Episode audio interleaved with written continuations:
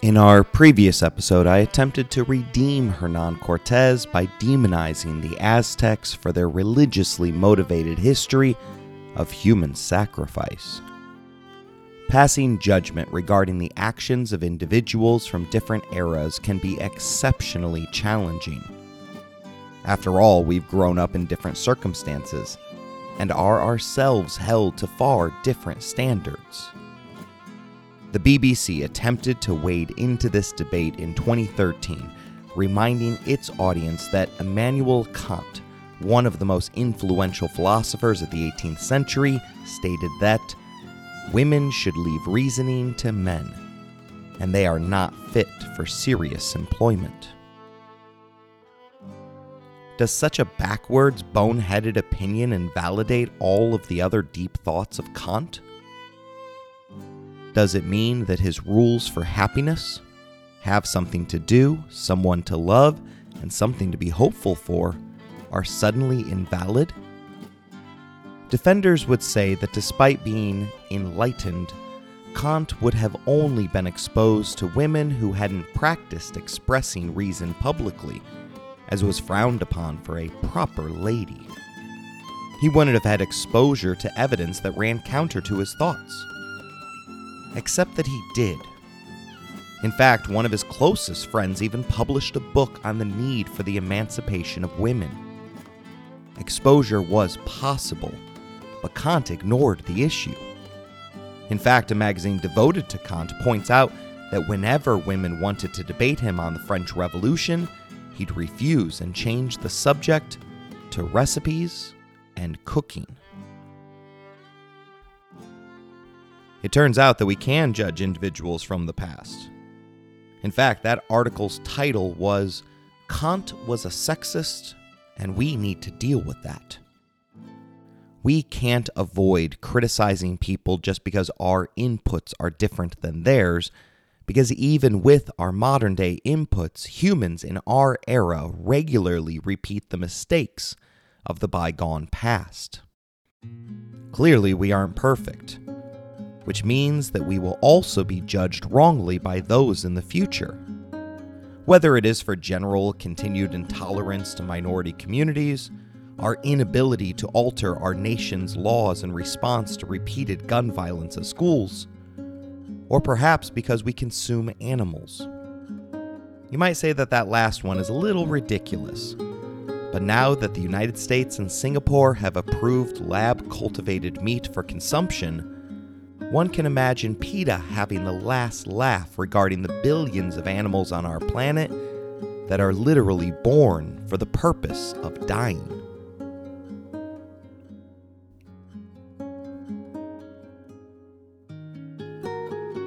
It's difficult to put ourselves in the shoes of history's questionable characters. After all, we want to be transported back with our own set of inputs. Rather than learning in school that slavery is horrendous, you would have been taught that it was the natural order of things. Rather than being introduced to diverse individuals with differing opinions, you would have been surrounded with individuals who espouse the same viewpoints. Still, there are some individuals who stand out for judgment. Men and women who should have known, even then, that their actions were wrong. Intelligent men like Immanuel Kant, who could have listened to those around him that his thoughts on women were already antiquated. One possible title for this episode, then, would be that Hernan Cortez was evil, and we need to deal with that.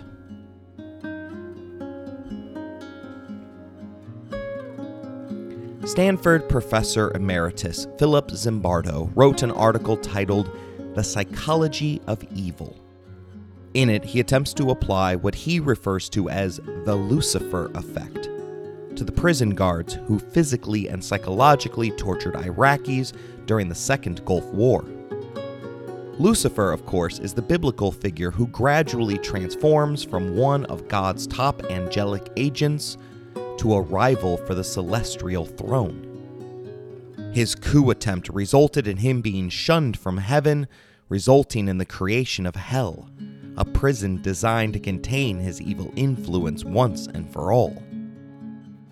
The Lucifer effect describes how one falls from grace, transitioning from good to evil, from one who judges others to one who is judged by others. Zimbardo's prestigious life work zeroes in on one key factor power. He informs us that evil is the exercise of power, and that's the key. It's about power. To intentionally harm people psychologically, to hurt people physically, to destroy people mortally, or ideas, and to commit crimes against humanity. And that is what the actions of Cortez and his conquistadors amount to unspeakable crimes against humanity. Their horses, guns, germs, and steel made them virtually invincible, and their physical distance from civilization made them anonymous, allowing them to believe that they would be the authors of their own story. That anonymity is far from a benefit as anthropologist John Watson found that 90% of military groups that mask their identities are significantly more likely to kill, torture, and mutilate their opponents. In other words, they are more likely to commit evil acts. The conquistadors are certainly guilty of that in the Americas, and thus deserving of our judgment.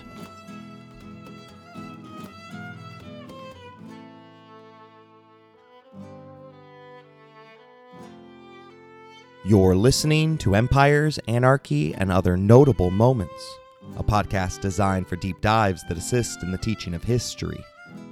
This series focuses upon the New World conquests of the conquistador Hernan Cortez. Episode number 3 Gold Fever.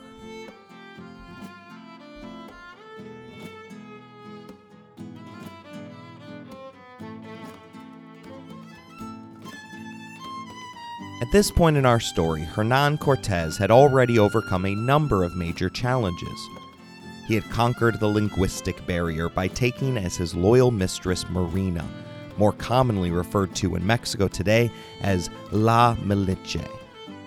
He had been gifted large sums of gold from envoys of the Aztec king Montezuma II, and thus didn't need to worry that his mission was all for naught alliances which he had formed with alienated local tribes had him pointed in the right direction.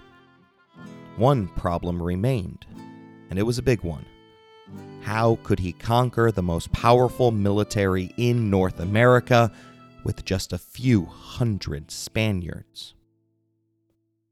The answer to that question came easy to the conquistadors that came later, particularly Francisco Pizarro, who felled the Incan Empire for they merely followed the playbook set up by Cortez. For our main character, however, the future was unknown, but he began to formulate an answer on his way to Tenochtitlan.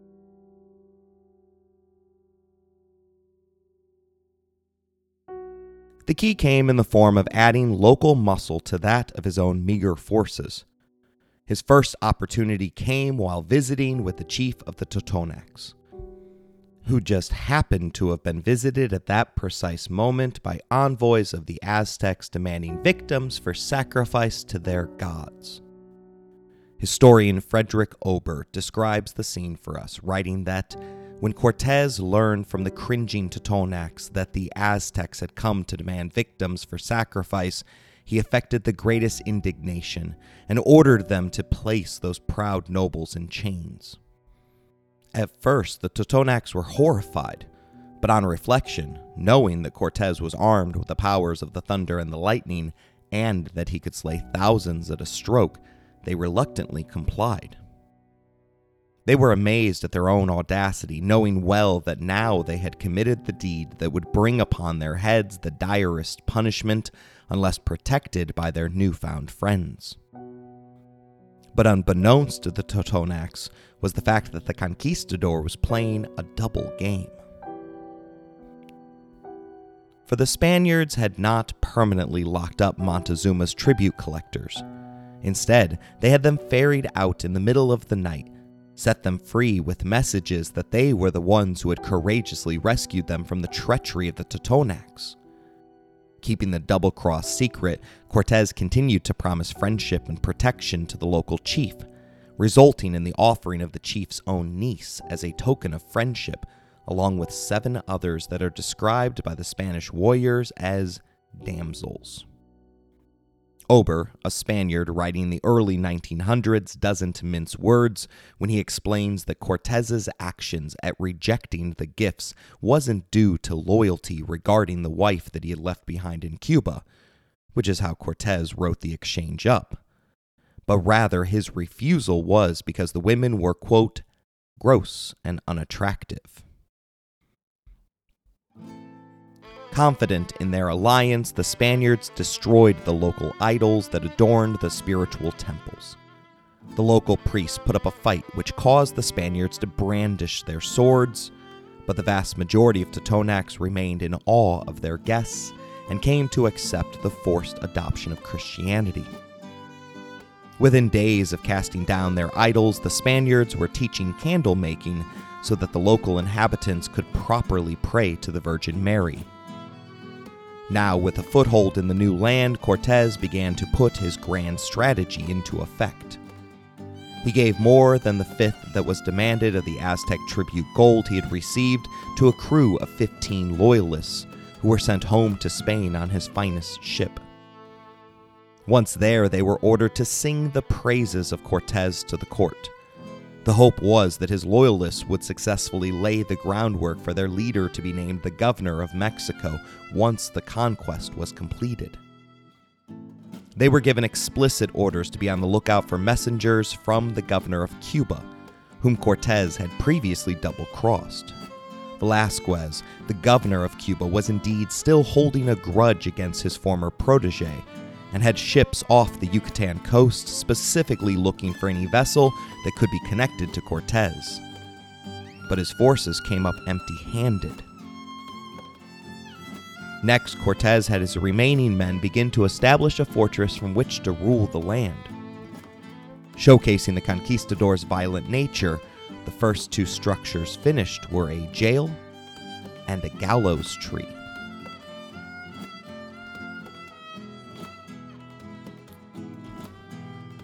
But the Spaniards were restless, and after putting down a weak attempt at mutiny, Cortez decided to march on Tenochtitlan before the final structure was complete. The Totonacs donated a number of warriors and 2,000 men to carry their supplies. The warlike nature of the invaders was on full display as they cut a straight path towards the Aztecs, leaving behind no foes which could kindle a fire in the rear. When presented with a fork in the road, he followed the advice of his allies and proceeded into the territory of the Talaxans, a people whom they were currently at peace with. Despite having translators available, Cortez sent ahead an unreadable message written in Spanish, along with a crimson cap, a sword, and a crossbow.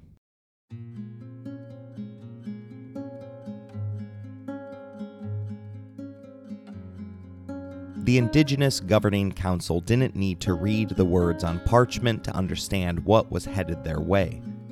Their own messengers and spies had seen firsthand what the Spanish had done during their march inland. Most of the council expressed fear, even wondering aloud if the Spaniard war leader was the returned god of Quetzalcoatl. The commander in chief of the armies, however, was not impressed, reportedly telling the others say rather they are monsters cast up from the sea because it could not endure them in its waters.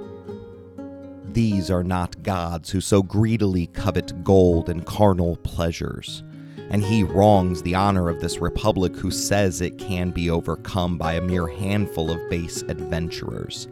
Let me have my way with them first. If they are mortal, the arms of the Talaskans will proclaim it all around. And if immortal, there will yet be time to allay their anger by homage and implore their mercy. The Talaxan general won the argument, and the Spaniards were attacked soon after crossing into the new territory.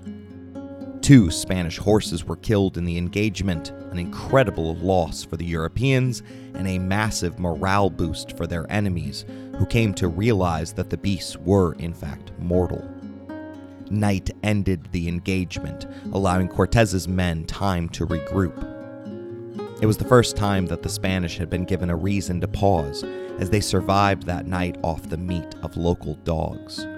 The ferocity of the Talaxan assault had left them in such a state that they were forced to sleep with their weapons in their hands. When the sun rose, the 500 Spaniards awoke to see an army of 50,000 awaiting them in the distance. Different cultures aren't weird. They may do things that appear weird to others, but always act in accordance with their own beliefs. In this instance, the Talaxans sent their terrified enemies 200 baskets of cassava cakes and 300 turkeys. Starving, the Spaniards dug into the feast, but were rudely interrupted by the thundering charge of their enemy. 2,000 men had been sent against them. Ober writes that the gunners were driven from the artillery, so closely pressed the throngs of savages, wielding their ponderous swords and lances, amid flights of triple pointed darts and flint tipped arrows that darkened the sky.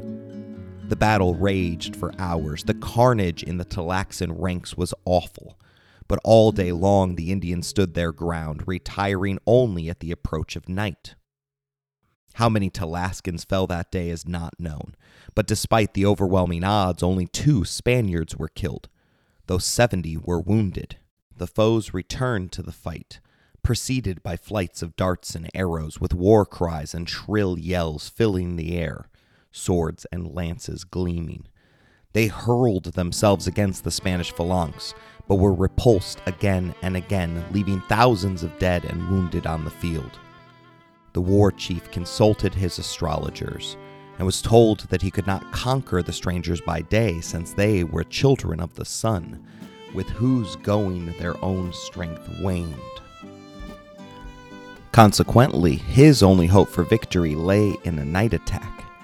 This he promptly made, but with most disastrous results, for Cortez had his cavalry in readiness and not only repulsed the Indians, but pursued them by moonlight through the cornfields, effecting great slaughter.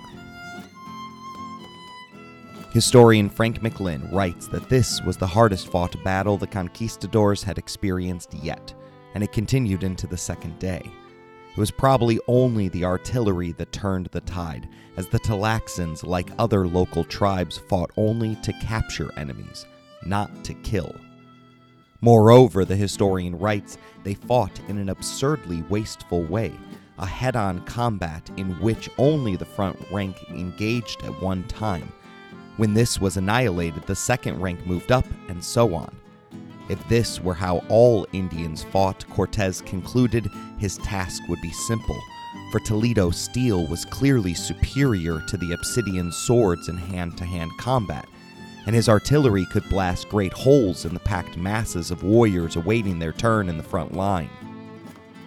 We might look back at these actions with astonishment, judging them with the gift of 2020 hindsight. But just as it was common to send food to the enemy on the eve of battle, these methods were the norm in the region. And since they had always worked in the past, the assumption was that they would continue to work against the pale forces that they fought now. Once it had become clear that the Spanish couldn't be defeated, the governing council abruptly made peace with the conquistadors, offering to become their loyal allies against the despised Aztecs. The Spaniards spent the next 20 days recuperating in the capital of Tlaxcala. While his men were busy entertaining themselves with the hospitality of local women, Cortez devoured the locals' knowledge regarding Tenochtitlan and its defenses. Although he spoke of them regarding the righteousness of Christianity, he didn't topple the Talaxian idols. Instead, his men respected the local religion as he believed that he had finally found an ally strong enough to take on Montezuma.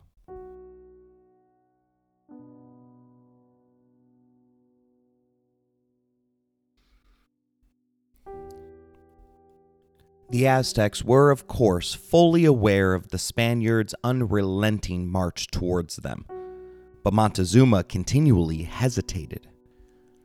Twice during this time period, he sent the Spaniards gifts of gold, imploring them to take what had been freely given to them and leave for their distant shores. Each gift, however, only served to convince Cortez that Montezuma's gold reserves were inexhaustible, drawing him like a moth to a flame. His next major stop was Cholula, a holy city that was said to have been made up of 20,000 houses and 400 temples. His new allies warned him away from the place, but Cortez trusted Montezuma's envoys, who privately suggested that the Aztec king would be willing to meet the Spaniards there. Marina, his mistress and translator, received a warning that an ambush had been planned. Seeking to save her, the Aztec emissaries told her to take cover in the night and to stay hidden. What they didn't realize, however, was that La Malinche had fully thrown her lot in with the Spaniards. She immediately warned her lover of the treachery that had been planned. Rather than retreat and reassess, the conquistador decided to spring the trap. McLynn tells us that what happened next cannot be reconstructed in detail since the sources are confused and contradictory. Either there was a genuine plot by the Cholulans to massacre the newcomers, or Cortez persuaded himself that there was. In any event, he invited the Cholulan aristocrats to assemble in the temple courtyard for a grand conference, then sealed all exits and unleashed his warriors to massacre them, their blood up with the original slaughter, the Spanish then cut loose on a general orgy of mayhem. Their Totonac and Talaxian allies joined in, sacking the city so thoroughly that it took them two days to exhaust their homicidal impulses. Ober picks up for us what happened after Cortez managed to block the exit gate for the city writing that the bloodthirsty soldiers fell upon the defenseless throng like wolves upon a flock of lambs. Mingled with the roar of cannon and musketry were the death shrieks of men, women, and children murdered by the thousand. Blood ran in streams, the dead were piled high in heaps, and such unfortunate survivors were burned alive. The hopeless Cholulans died to the last man atop the stairs of their great temple devoted to Quetzalcoatl. Even their possession of the high ground could not halt the advance of what appeared to be the invincible men in steel. Montezuma's envoys were witness to the massacre and returned to their liege carrying the repeated desire for an invitation to the capital city. The ruler of the Aztecs was said to have visibly trembled upon his throne as the details of the sacking of the holy city were relayed to him. Delaying once again, he said that within a fortnight he would have enough food to finally allow the Spaniards to visit Tenochtitlan, which now lay a mere 50 miles from his position.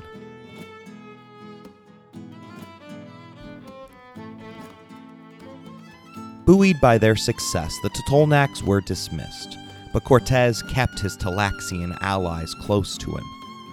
Coming upon another forked road with one side blocked, the Spaniards removed the blockage and continued on, assuming that another trap had been set up along the cleared road. Montezuma had a body double meet with Cortez, but the ruse was quickly uncovered, and the conquistadors continued their inexorable march towards the heart of the empire. Gold continued to find its way into their pockets, as the Aztecs incorrectly assumed that their enemies' thirst for riches could be satiated. It is believed that the total amount of bribes totaled more than 36 million in today's dollars. Laden down with loot, the Spaniards carried on in their never ending quest for more. Their prior victories and the intelligence that they had received from allies confirmed their military superiority to the Aztecs. This advanced scouting made all of the difference, as Cortez had come to understand that his enemy fought exclusively to wound rather than kill. The Aztec superiority over the local tribes had granted them a false sense of security, while their need to continually secure sacrifices to their gods had resulted in training which exclusively emphasized the need to not bleed out their opponents.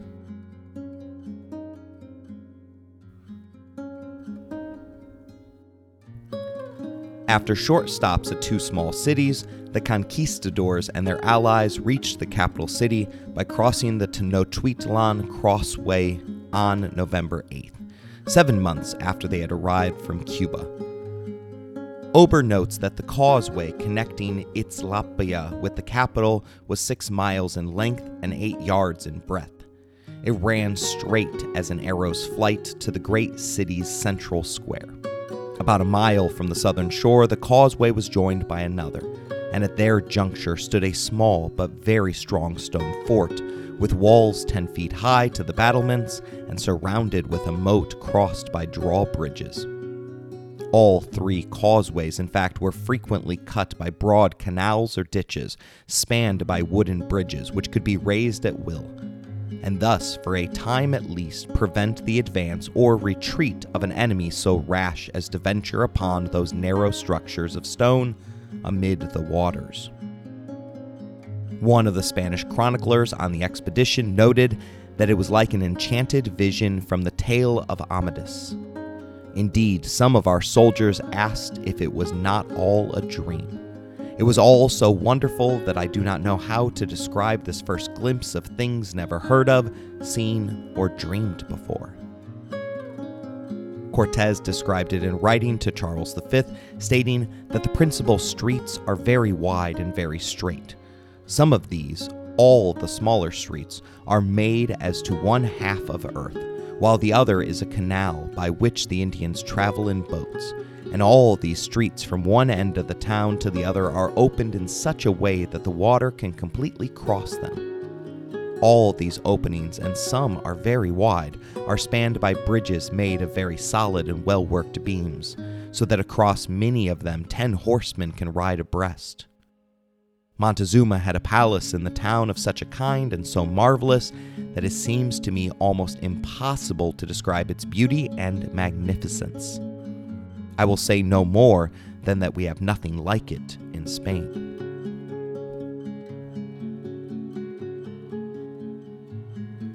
It would have been impossible for the Spaniards to have not known that they were entering a dangerous situation. The sudden appearance of more than 1,000 warriors on canoes made it crystal clear to them that they were unwelcome guests. Ober writes that the brave commander's eagle glance took in waters on either side of him alive with Indian canoes, a fortified city in front of them, and their retreat cut off by the gaps of open water that the raising of the bridges would reveal. But nevertheless he still advanced, compelled by a soldier's pride, perhaps also by a holy zeal for his conversion of the Mexicans. Led by him, forced to act against their own judgment by him, the army took the road for the capital.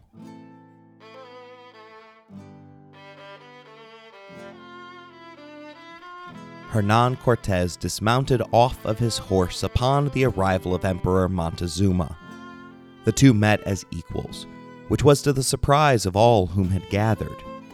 Ober describes the Aztec leader for us as about 40 years of age, tall and spare, with a coppery complexion and sparse beard. His eyes were dark and melancholy, his hair black and coarse, worn long and flowing. His head was adorned with a rude tiara of gold and a panache of green plumes, the insignia of his military rank. His embroidered Aztec cloak was trimmed with pearls, as also were his buskins or sandals, the soles of which were of gold. The precious metal was everywhere, not only on his royal person, but on the litter in which he arrived, with pillars plated with gold and feathered canopy. Stopped by guards midway through an attempt to reach out and hug the emperor, Cortez, ever the cheap showman, presented Montezuma with a necklace of fake pearls and diamonds. the trinkets were met with a gift from the Aztecs of two very real pearl necklaces. The Spaniards then proceeded to follow the great emperor of the Mexica to one of his many palaces. There, against the expressed desires of his closest council, the emperor bid them to rest and relax as though the palace were their own home. The first thing the Spaniards did was to fire off a round of their cannons. They claimed it was to honor their guests, but as you might have guessed, it was to demonstrate their ability to control thunder in order to cow any opposition to their arrival. Ober tells us that the roar of the cannon reverberating through the streets and squares served the purpose intended by Cortez, and was sufficiently terrifying to the astonished Aztecs. Never before in the 200 years of its existence had the Aztec city heard such sounds. Nor had it ever before been invaded by soldiers in armor, bearing weapons that evoked the thunder and the lightning. The next day, Cortez put on his ambassador's hat, sitting beside the emperor in order to inform him all about the greatness of Spain. From this meeting came the long standing rumor that Montezuma believed that the man he was talking to was some sort of representative of the gods, perhaps even Quetzalcoatl in the form of a pale warrior. The assumption had previously been made by the other tribes that they had encountered, and this time Hernan played up the connection, confirming the false rumors of his own divinity. Simultaneously, he continued his relentless attempt to convert the emperor to Christianity, who appeared more than willing to accept Jesus into the pantheon of the many gods which they already worshipped. The first meeting concluded with a few million dollars worth of gold going the Spaniards' way.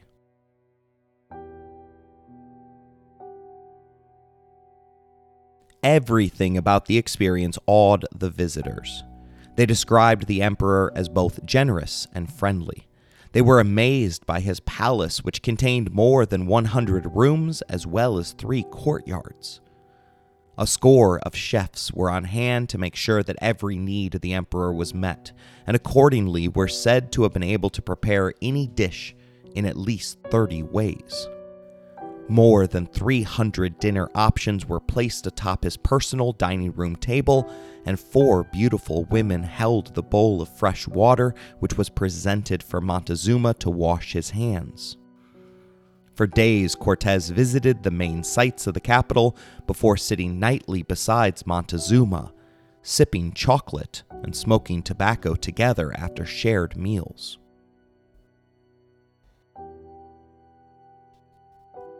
The Aztecs didn't hold anything back from the Spaniards, and thus Cortez came upon the burial sites of the victims of the continuous sacrifices to their gods. It was told to him that one particular pit contained an absurd 136,000 skulls. Like Cortez and Lucifer, the Aztecs had power and chose to utilize it for evil. But Cortez held his tongue as he was taken to each temple in order to be introduced to the many gods of the Aztecs. Ober tells us of his visit to the capital's primary temple, atop which was a pan of incense, with three human hearts burning as an offering. Near him stood another hideous idol, Tezcatlipoca, or the god of the infernal regions, with a countenance like a bear and a great shining eyes of the polished obsidian substance whereof their mirrors are made. Great idols overlooked the sacrificial stone, nine feet in diameter, three feet in height, with a sculptured border of conquering kings. This stone had a deep bowl in its center, with a channel leading from it to the edge, through which flowed the blood of the victims. It was upon this stone that the high priests of Montezuma's slaughterhouse threw the human victims selected for sacrifice. Then, with knives of obsidian, cut open their breasts, and then tore out their hearts, which they offered to those great stone idols looking on in grim approval. More than 60,000 victims were sacrificed here in a single year, tradition relates and for how many years no chronicle can tell. Montezuma misread the room here, however, resulting in Cortez finally losing his temper, shouting at his indigenous counterpart that he could not understand how a monarch so wise as you are can worship as gods these abominable figures of the devil. His disgust resulted in the Spaniards being escorted back to their palatial quarters while Montezuma remained behind in an attempt to appease the gods. Which likely means that all Cortez's complaints did was get some poor man or woman executed. Wanting to establish their own faith within the city, the Spaniards next asked for permission to build a small chapel for their own god, a request that was happily granted. Soon, local workmen arrived in order to transform a small apartment based upon their design requests. It was here that one of the greatest mistakes in history was made. While Cortez's men were banging the walls in search for a stud upon which to hang the heavy crucifix, they stumbled upon a secret passageway. We don't know for certain whether Montezuma merely assumed the Spaniards wouldn't find it, or whether he had so much treasure that he had forgotten where the entrance was. But the passageway led directly to one of the greatest treasure houses in the world. One conquistador wrote that we saw riches without end, and I thought that if all the treasures of the earth had been brought into one place, they could not have amounted to so much.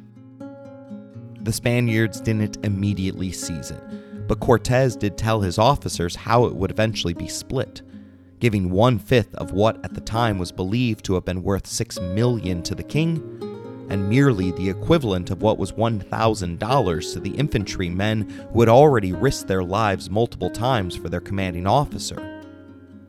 It is worth noting here that it was discovered afterwards that Hernan Cortez massively cheated his men out of riches regularly hiding the hull's true value from them so that he could skim massive amounts off the top for his own pockets.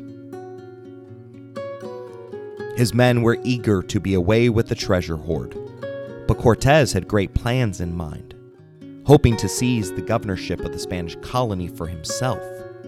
In his estimation, the capital city and its many palaces seemed to be more than suitable for him to rule from. But after touring the capital, he could not wrap his head around how the conquest of 300,000 could be accomplished by less than 7,000. Restless nights spent trying to unlock this Gordian knot resulted in the hatching of what turned out to be a horrific idea, as Cortez finally settled upon a plan to kidnap Montezuma.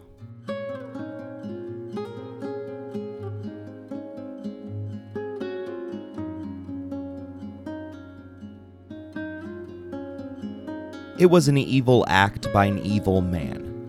Montezuma hated the Spaniards, but had shown them every ounce of hospitality available to him. His troops had not attempted to ambush Cortez's men, and no location within the city had been made off limits to the invaders. Continuously, the conquistadors had been showered with exquisite gifts. Having been given no justification for violence, Cortez reached into the past in order to spin a narrative that would justify his actions. He decided at this moment to inform his men of the death of seven Spaniards, whom he had left to guard a garrison. He conveniently left out the fact that the deaths had come weeks before the conquistadors had arrived in Tenochtitlan. Now, at a public meeting, the Spanish charged the Aztecs with the murder of Juan de Escalante, one of the garrison members who had been decapitated in the fulfillment of a religious ceremony. Upon hearing the accusation, Montezuma demanded that the killer be brought to him, hoping against hope to resolve the impasse via the justice system. It wasn't enough for Cortez, who claimed that the only way that the Spanish could feel safe would be if Montezuma traveled with them to one of their fortifications. The Aztec emperor immediately understood the implications inherent to the request, reportedly asking, When was there ever an instance of a king, a great ruler like myself, tamely suffering himself to be led into prison, And though I were willing to debase myself in so vile a manner, would not all my vassals at once arm themselves to set me free? The commander attempted to lie to him, but one of his men, Juan Velasquez de Leon, lost his temper and shouted, Why waste so many words on this barbarian? Let him at this moment yield himself a prisoner, or we will plunge our swords into his body. Montezuma didn't need a translator to understand the man's desperate tone, and in order to avoid bloodshed, he relented to becoming the Spanish's prisoner. Ober writes that the news of the emperor's departure spread rapidly, and there was danger of an immediate uprising of the Mexicans, which was averted by Montezuma himself, who caused it to be proclaimed that he went with the Spaniards of his own free will. Entering his litter with royal state, attended by the nobles of his court, but closely guarded by the iron willed conquerors, the emperor departed from his palace, which he was never again to enter alive. McLynn notes that the kidnapping of Montezuma was one of the turning points in the conquest of Mexico and possibly the most important single event. What it illustrated, apart from the deadly ruthlessness of Cortez, was the superiority of the European Renaissance culture to that of the Aztec. Montezuma should have resisted and died a martyr's death, which would have inflamed the Mexica against the interlopers. They would surely never have escaped alive. But Montezuma's mindset was blinkered. He had never been confronted by a situation like this, which to him was inconceivable, and simply lacked the imagination and mental resources to think his way out of it. Instead of taking up arms when they heard of his abduction, the Aztecs lapsed into sullen apathy and listlessness. Their culture stifled initiative, being a traditional rule based society. There was no precedent for the kidnap of a ruler, continues the historian. There was nothing about it in their book of rules, so they reacted with inertia. Cortez, on the other hand, was imbued with the Renaissance ethos that boldness always won great prizes. The fact that he was willing to take such a brazen action came from his spoken belief that whoever does not enter by the front door is a thief and a robber. By legally seizing the emperor, he falsely believed that he was able to maintain the moral high ground. He now had the Emperor as well as access to his vast vault of treasure. But Cortez wasn't done yet. In our next episode, we will discuss the conquistadors' attempt to take the city of Tenochtitlan itself. I hope you enjoyed today's episode. If you would like to contact the show, email us at resourcesbylowery at gmail.com. If you would like to financially support the show, please look in the show description for more information.